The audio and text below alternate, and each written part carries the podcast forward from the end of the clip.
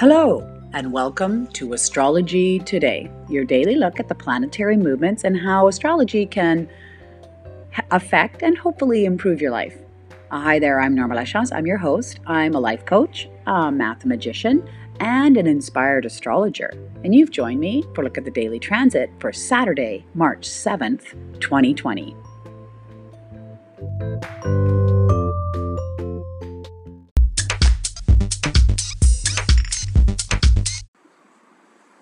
Well, a little bit of relief on the daily transit. Today we've had a few days of tense filled uh, aspects, so it's kind of nice to have a bit of uh, a breather because we are coming up into a big week. Uh, I did want to give you a bit of homework looking forward to the full moon that's happening on Monday, and just a little bit of homework for you to look at your chart and figure out where the full moon's going to be and how it might affect you. So, we're going to talk about that on Monday. But to do that, you need to look at your natal chart and figure out where the full moon will be. So, the full moon's happening at 19 degrees, 37 minutes in Virgo. And so, what you do is you find your chart and you figure out where that is, what house that's in. I'm going to talk a little bit about that, but just a bit of homework for you. Okay, let's get on to the themes for today.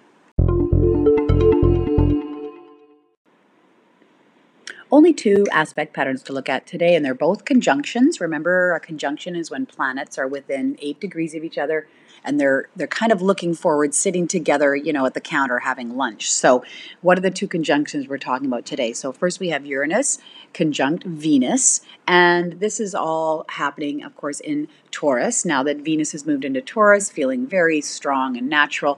Here we're seeing possible, you know, love coming from unexpected sources, or you know, also uh, Uranus is that planet of independence, and so perhaps there's some appreciation um, and some love um, derived from feelings of independence. So you're kind of striking out on your own and feeling really good about that. So that's one of the conjunctions.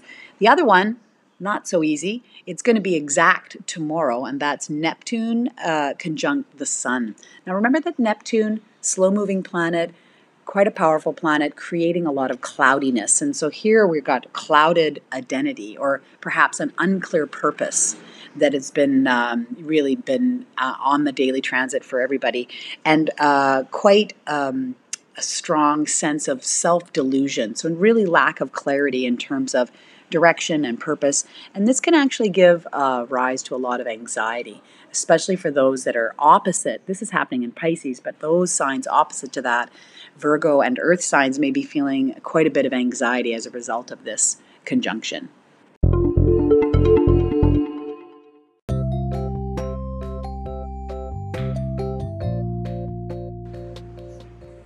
A short and sweet one today. I hope you got something out of that. Of course, if you have questions, you can always send that to me at astrologydiva at gmail.com, or you can leave me a voice message if you're listening to me on Anchor, Spotify, or Apple.